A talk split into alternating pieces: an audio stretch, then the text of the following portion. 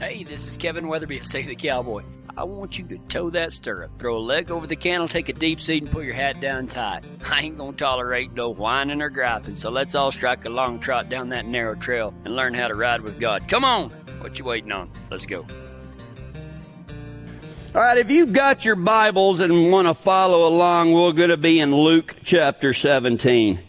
Luke chapter 17. Well, I've, I've been to, I've been to Texas quite a few times in the, in the past month. I've been to Kansas doing a wedding. Congratulations, Leland Oker. It was one of the, the best, uh, weddings I've ever been a part of. It was beautiful. I loved it at the end whenever they, uh, uh, they instead of tying a knot or anything, they put their thumbprint with red ink and signed their names in a Bible.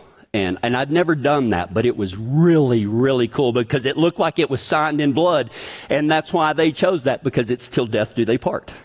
And I absolutely loved that. But uh, I've got to go back to Texas next week to bury my stepfather. Thank you for all of the prayers and everything. It's it's it's a sad day, but it wasn't a bad day. He's with Jesus. We're sad. It's we're sad for us that we'll miss him, but not sad for him. He is he is healed and and everything. But uh, whenever I was down at the lake, whenever I got to go see Jerry for the last time and and and love on him, and he loved on us.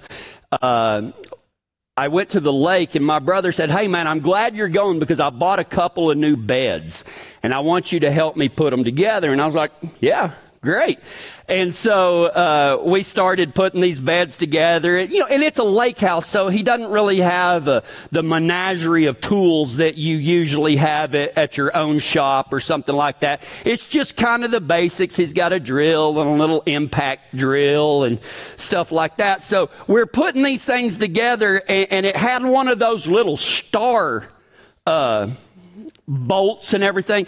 And like just sitting there trying to twist it because they were really long winded. I was like, oh, this is, this is going to take forever.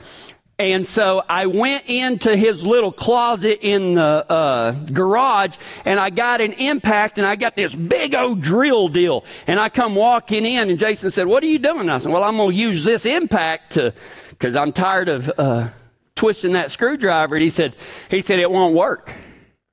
And I said, why?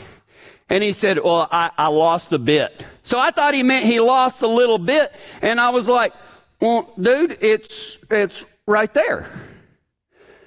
And he goes, I know, but I lost the thing it goes in.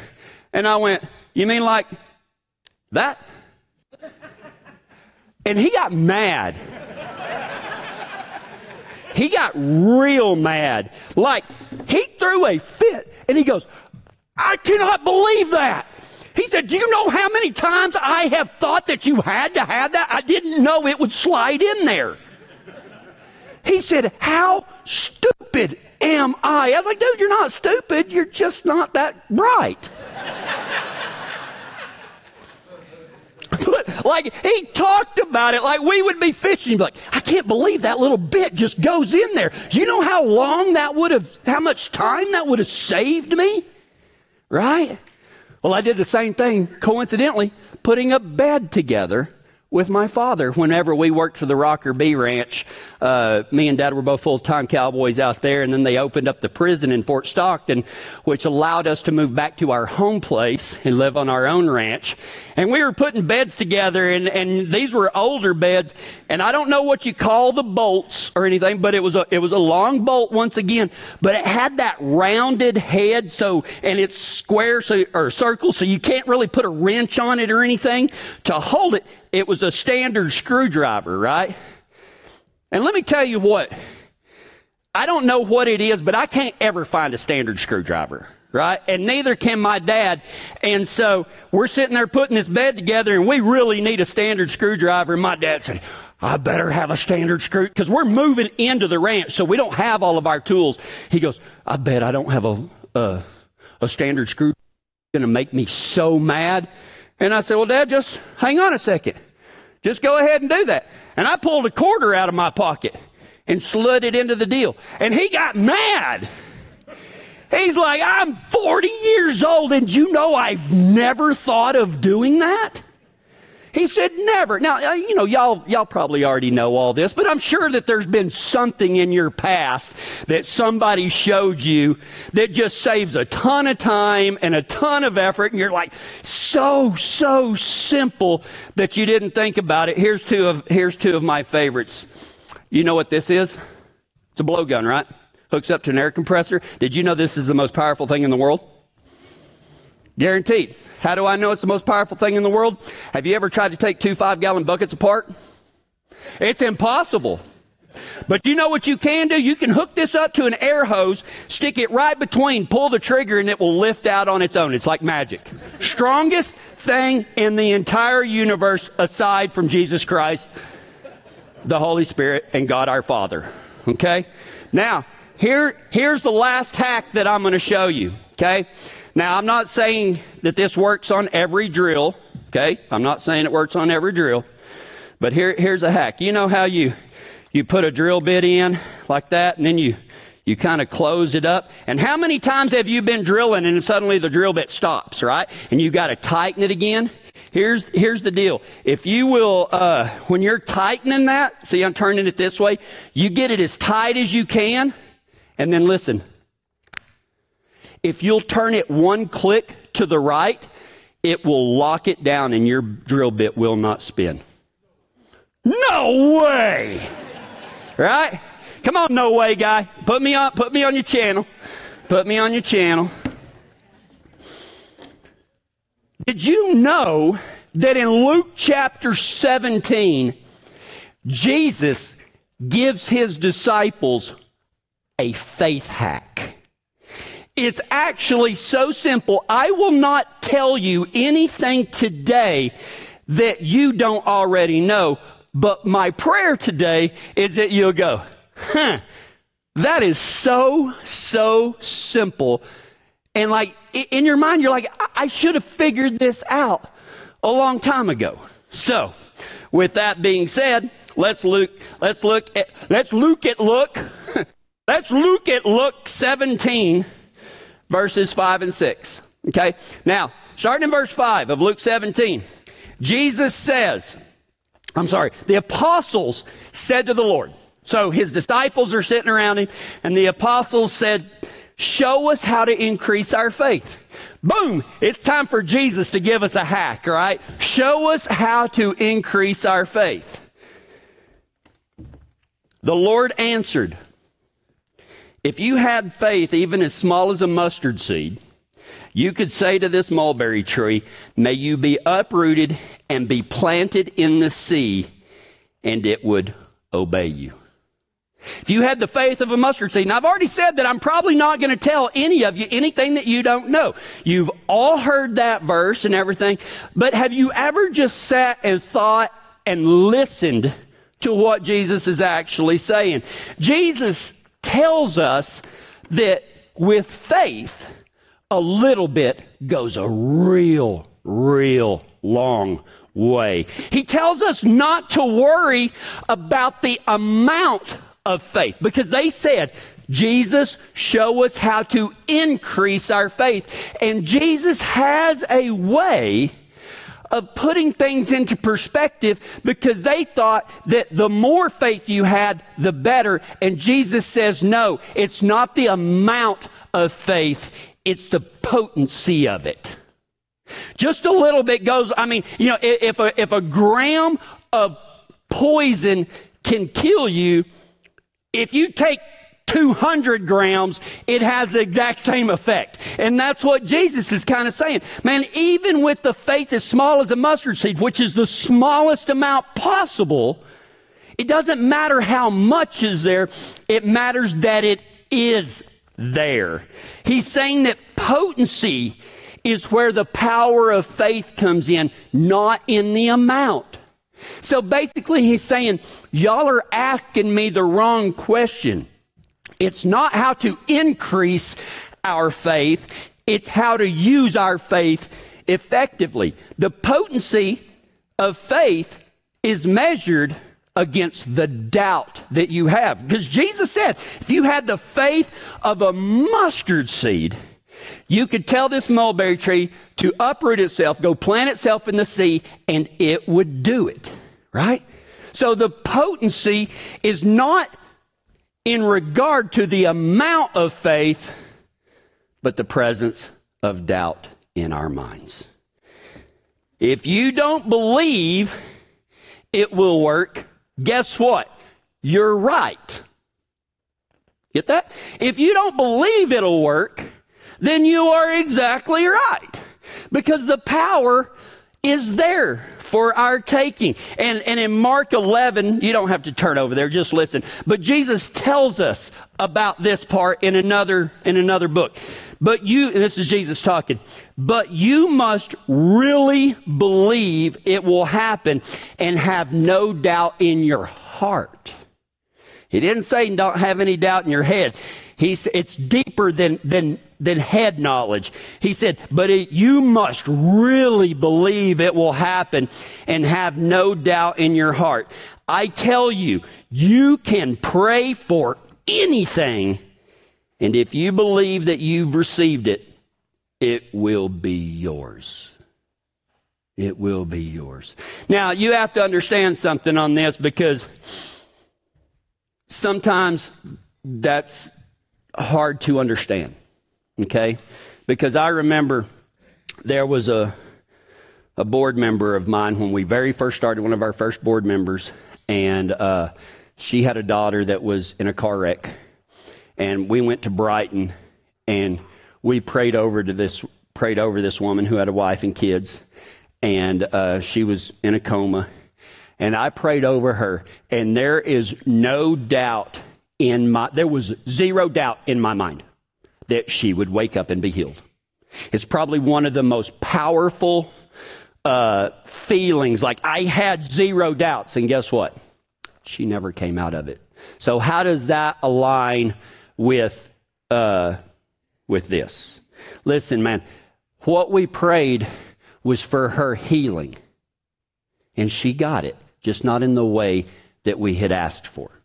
Okay, just not in the way that we had asked for. So when we pray, it's more about the outcome than the method. Okay? Because God will never hold anything back from you what you need. And so even if you do believe with all your heart that, that something will happen and it doesn't happen the way you thought it would, something did happen. It was just a different method and we haven't seen the results yet. Okay? That, that's the way it is.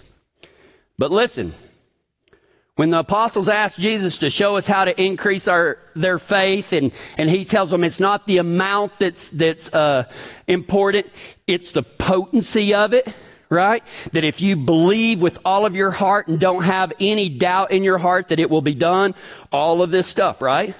We have to trust in God's answer every time, even when we don't understand it. All of that, though, that's not the hack. That's the setup. That's just the setup. Let me move out of this other way because we may get Western here. I have been known to climb on this thing. In the very next verse, starting in uh, verse 8, Jesus is still talking. He is still answering the disciples' question on how to increase their faith. And he answers in a way that they don't expect. When a slave comes in from plowing or taking care of sheep, let those with ears hear. When a slave comes in from plowing or taking care of sheep, does his master say, Oh, come on in and eat with me? No. He says, Prepare my meal, put on your apron, and stand here and serve me while I eat. After you've been plowing and working sheep all day, you come in, you make my meal, you put on your apron, and you stand by my side and you serve me until I'm done.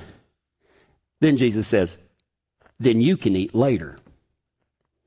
And does the master thank the slave for doing what he was told to do? Of course not in the same way, we should, you should say, we are unworthy slaves who have simply done our duty. Now, that doesn't sound like that great of a hack to increase your faith, does it? But if you'll listen for about 10 or 15 more minutes, I will tell you the good news in that statement and how that one passage right there, we are merely unworthy slaves that have merely done our duty. We didn't get thanks for for plowing and and and working sheep all day. We didn't get thanks for going in and preparing our master's meal. We didn't get notoriety for standing there with our apron and and truly serving our master. We are unworthy slaves who have simply done our duty. See, listen. God sent his son to die for you on the cross. And the result of that death is forgiveness of sins. Right? He was punished for your sins and my sins and the person in front of you and behind you, the whole world's sins. Jesus was punished. The result of this is forgiveness of your sins, and this forgiveness will culminate in eternal life for you without pain or suffering. Okay? Now, let me ask you if we truly, truly believe that number one, Jesus took the punishment. If you were on trial and the sentence was going to be death, and somebody walked in and said, you know what? Set them free. I'll take that death penalty for them. What would you do for that person? What would you do for his family? That would be a life changing experience. Now, I'm going to tell the story that I've said before, and I was really kind of amazed at, at, all the feedback I got, but, but let, me, let me put it to you this way. There was a family that pulled into their driveway, and the mom and dad went inside, and the uh, two kids were playing soccer out in the front yard.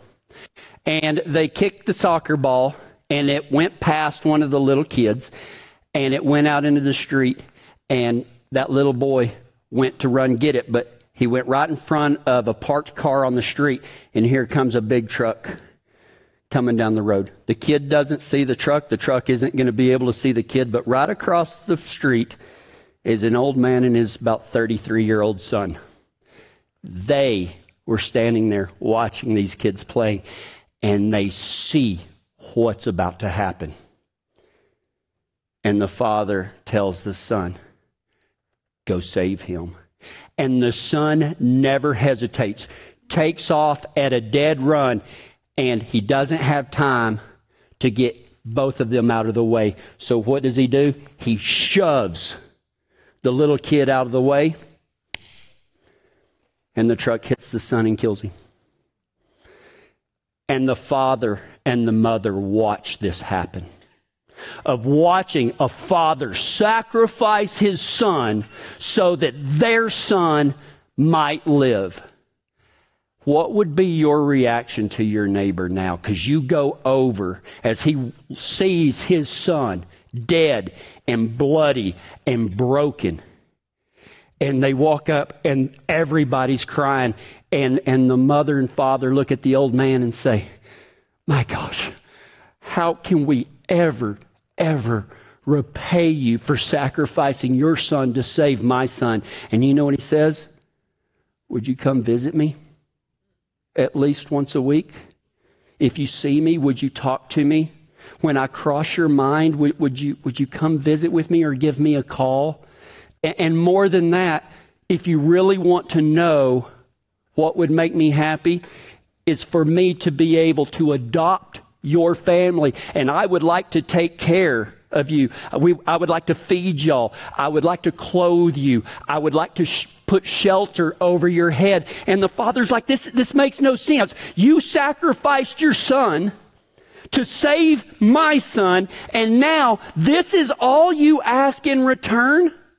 And he says, As a matter of fact, you can live in my house forever. How would you react to that statement? Would you say, That's too much to ask, man? Because you know what? Listen, I'm all for thanking you, old man, but I've got something else to do on Sundays, right?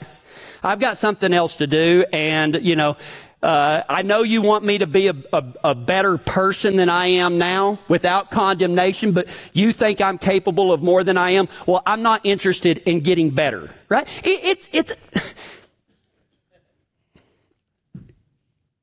it's asinine, right? that we would say that. But that is exactly what happened. That is exactly what happened. But God sent his son to die for you on the cross and the result is forgiveness of your sins and will culminate in eternal life without any more pain or suffering. But, but listen, let me put that in cowboy terms. God has already given you more than you deserve and quite frankly, he doesn't owe us anything else, does he? But yet he still takes care of us on top of the best thing that we could ever ask for. I'm waving at Ruby. She was waving at me. Um, or that's the way I'm going to take it. Um, but God doesn't, I mean, like, think about that. Like, He has given us more than we can ever, ever, ever deserve. And if he gives us anything on top of it, it's like the prodigal son's father. You know, he, he, we run off and we come back and, and he gives us the ring and he butchers the fattened calf and puts a robe on him. His, his grace and his mercy and his love for us is unending. But listen, just like Paul says, Paul says, while we are all of these things. We are co heirs with Christ, right? We are ambassadors for Christ. But what else are we? We are slaves to Christ. And see, it's easy to, to, to love a God that, that adopts you, right? And now you have all the benefits. I mean, the King of Kings and the Lord of Lords has accepted us and adopted us for all time I mean, that, that is part of who we are. We represent Jesus in everywhere we go. That's easy too, or, you know, to a certain extent to understand. But have we ever truly grasped what it means to be a slave to Christ? Right? Let me read that again. When a slave comes in from plowing or taking care of sheep, does his master say, Come in and eat with me? No, he says, prepare my meal, put on your apron and serve me while I eat. Then you can eat later. And does the master thank the slave for doing what he was told to do? Of course not. In the same way, and this is a direct response to his apostles asking how they can increase their faith. And I don't think there's a single one of us in here today that is not here that does not want to increase our faith. Of course not. In the same way, when you obey me, you should say, we are unworthy servants or slaves who have simply done our duty. See, we are slaves to him, and slaves don't demand more or question their master. I mean, think about it. What does a slave do? What he is told to do. And didn't Jesus tell us how to live our lives? Of course he did. And, and I think that too many people have lost sight of the fact they're okay with their, with Jesus being their Savior right? They're okay with Jesus being their Lord and walking on water and saving people. But are you okay with merely saying, you know what, if I don't get anything else, what Jesus has already given me, He wrote my name in the book of life. And if He never gave me anything else as long as I live, it's more than I deserve, and I will give my life to Him. Because I think that we tell people, we say all the time, I've given my life to Christ. Then you are a slave to Him. You are a slave to Him. Here's how knowing that you're a slave is a hack that can literally change your life. This, I read this when y'all were listening to Mitch preach last weekend. I was in a hotel room in Greensburg, Kansas at about 6:30 a.m. reading my Bible and I read this and my life has dramatically changed in 1 week. In 1 week. Nobody would be able to see the change, but the change happened in here. Because for somebody that has paraphrased every word of the New Testament, I still find new things. Why? Because I'm a different person than I was when I paraphrased that back then. And you are a new person. You're a different person today than you were yesterday. And the Bible is a living thing. It's the living Word of God. New things will always be revealed to us. Here's how knowing that you're a slave and acting as such is a hack that can literally change your life starting right now. Here it is. It's the hack that frees you from worry. It's the hack that will can completely remove all worry from your life. See, slaves don't worry about food, shelter, clothing, or other problems that the master, because it's a relationship, the master says, You do whatever I tell you to do, however I tell you to do it, whenever I tell you to do it. And in return, I'm going to give you food, clothing, and shelter. That's it right? And didn't Jesus say, man, I clothe the flowers of the field and aren't you more important than flowers? I provide food for the birds and the animals and aren't y'all worth one million times more than birds and animals? I will clothe you. I will give you shelter like a mother hen protects her chicks. That is the trade off between a master and a slave. But yet, you know what you do? You know what I do? We worry. We worry about our food. We worry about our clothing. We worry about our house payment. We worry about all of these things that the master said you don't have to worry about. I will take care of you. And I've never not seen it happen. I've never not seen it happen. As a matter of fact, when I moved up here to start Save the Cowboy, I took a six figure pay cut. And I still had six figure bills. And I've never been happier. I've never made this amount of money since I was sacking groceries, basically, the equivalent of sacking groceries. And I've never been happier. And I've never had more because God is faithful in what He does. He has told me, You are a slave of mine. You go to Colorado and you proclaim me. You proclaim the good news. You teach people how to follow me, and Kevin, I will take care of you. And He's making the same promise to each and every one of you today. It's the hack that frees you from worry. That's the master's job, not yours, right? That's the master's job to worry about food and clothing and shelter. What is our job? To do what he asks us to do. It's the hack that frees you from worry, but it's also the hack that puts pride in its rightful place. It puts pride in its rightful place because we are just slaves. We are the lowest the slave is the lowest of the, of the socioeconomic strata, right? We are merely slaves, right? Where's the pride in that? When you just, and, and, Jesus tells us all the time to do this. He says, hey man, when you go to, and when you're invited to a feast, go sit in the very, very back as far away from the uh, host as you can because he may walk in and say, you know what, you're not going to sit way down there. Come on, get up here by me.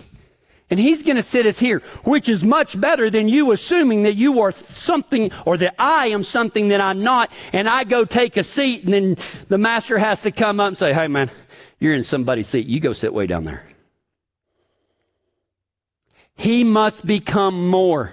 I must become less. There is so much power in that statement right there that it has the power to change your lives. It has the power. We are just slaves. We're the lowest of the socioeconomic structure. Listen, slaves have no need for success. Right? Success merely means doing what the master told you to do. We have no need for success. We have no need for ambition because there's nowhere to go. right? You're a slave. You, if you get a promotion, it's to slave. right? Uh, we have no need for success, ambition, greed. we don't get paid for what we do, right? We have something more valuable than wages. How about conceit? How can you be conceited as a slave, right? It, it just doesn't work. It doesn't go together. It's like pumpkin and spice. It just doesn't go together. Right? It's like baby fingernails, coconut, with anything existing. How about this? Slaves have no need for success, ambition, greed, conceit, or even status. But yet, all the time, we struggle with those things as humans. You know who doesn't struggle with those things? Slaves. Me standing on this stage, and, and, and I guarantee you, everybody else that has ever stood on this stage, if they have any of those things, ambition, greed, conceit or thinking that they're above somebody. When I step onto this, this stage, I have made myself a slave to Christ to serve y'all. Because when you go up in the kingdom, you go down. And then one day you will be lifted back up. It's the hack that frees you from worry. It's the hack that puts pride in its rightful place. See, slaves don't have to fret over hard decisions, do they? What is their decision? Got to go do what the master tells me. Got to get up in the morning, whatever, you know, at the butt crack of dawn, whatever it is, and work till, work till midnight. Whatever the boss says, man, we do. There ain't time for fretting over, well, is the master going to do this or that? And the master's going to do what the master's going to do, and we're going to do what he tells us to do. We don't have to sit there and overthink everything. You know what you need to think about as a slave to Jesus Christ? Is doing what he told us to do. Plain and simple. Plain and simple. It's not rocket math, right? Do what the master tells you to do. It's the hack that frees you from worry. It's the hack that puts pride in its rightful place. And it's the hack that simplifies everything in your life. It's the hack that simplifies everything. You love others, and the master will take care of you. See, I've been telling you all along, you do what the master tells you to do. And what did he tell us to do? To love others. And especially those that don't love you back. Right? That's what he told us to do. You stay away from sin, and your master will keep you close right because see that's what sin does is it it, it make it, it drops the call to Jesus. It's the static. It gets in the way of our relationship. So Jesus says, if it's a sin, anything, and a sin is anything contrary to the nature of God, right? And, you know, we know what sin is. We do not have to go over elementary teachings about what is right and wrong. Jesus tells us to love others and to stay away from sin. You do that every single day. That is what our master has commanded us, right?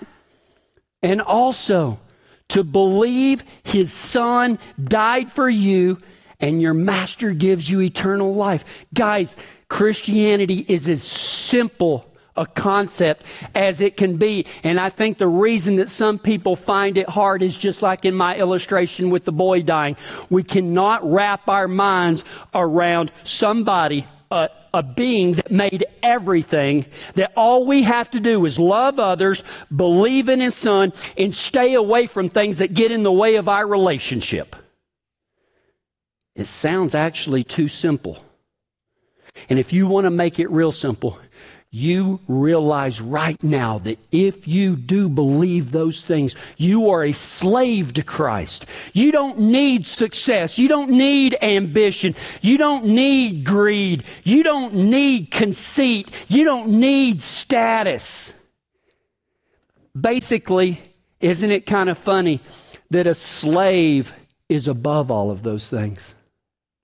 Because they have no need of them. While you watch this world struggle and, and claw after all of those things I listed success, ambition, greed, conceit, status man, you, you've seen it happen. We don't have to worry about any of that because everything that they're working and striving and backbiting and killing each other for, we have something even above that. So we're just going to merely do our duty and be a slave to Christ. Listen, when I worked in the prison system, I lived in Lubbock. And while the medical facility was waiting to be opened because of my experience, I got to go. There was a trustee camp there, and I got to take trustees out in the community and work them because that's what I had done for most of my prison career. And as I was checking off my, uh, checking people out of the trustee camp to go work, I saw this one guy, and he was big, and his, his skin tone was drastically different than mine. Okay? And so we're sitting there, and I'm checking names off, and I, I just see him smiling, and he's looking at me, big dude. And so when he finally gets up to me, now I have a name tag on that says Weatherby, right?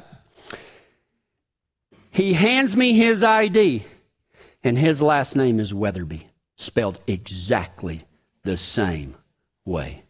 And he's grinning from ear to ear, and I said, huh, Get out there, Weatherby, go to work. That's all I said. But here's the deal I had already, as soon as I saw that ID card, see, the only granddad I ever knew was a racist son of a gun. He was, I mean, just flat out racist. Racist. And most of my friends are not Caucasian. Okay? I grew up where there was only 15% of the population was Caucasian. And um, so I could not wait to get back to Big Lake, Texas, and just rub that in my granddad's eyes that I met a black inmate with the last name of Weatherby. I just knew it was going to send him into orbit. You would have thought that I was the second coming of Jesus Christ. He was like, he's a bitter old man, right? Just mean. He came alive like a little schoolgirl. He was you know, pirouetting and buying people ice cream. And here's why. He said that after the Civil War, when the slaves were released, most of these slaves did not have last names. But if their master was good, they took their last name. Okay? Our master is good. Our master is good. No, God does not owe us anything. Yet in our master's goodness, we are blessed every single day merely for doing our duty. What else should we ask for? The slave becomes the heir. The slave is adopted by the King of Kings and the Lord of Lords. The slave is told at the end of his duty, Well done, my good and faithful servant. Come in and partake of everything that I want to give you. The slave is made an ambassador for Christ. The slave is given a seat of honor at the wedding feast. The slave is given eternal rest and reward not just for a little while, but for all time. You do not need to worry. You do not have to strive after the things of this world. We are above that by being below it. And if you, starting today, will, mere, will say, I am merely a slave of Christ that is doing our duty, it will transform your life. Let's go to God in prayer. Father, we thank you for your message. And God, you know what? We're never going to shy away from the hard things because the hard things is what gets us to you. And God, right now, I just pray that everybody here is of the same mind and thinking, you know what, starting right now, I am going to be a slave to Christ. I am going to wake up in the morning when I know I should get up and I'm going to do the things that God has me do. And I'm not going to worry about anything this or what I get for it. I am just a slave that is merely doing my duty. And God, I just know that by doing that, that one day when you come back to get us, or come back for all of your church, that you will say to us, Well done, my good and faithful servant. Come and partake of everything that I promised you. I pray that for everybody right now. And it's in Jesus' name I pray. Amen.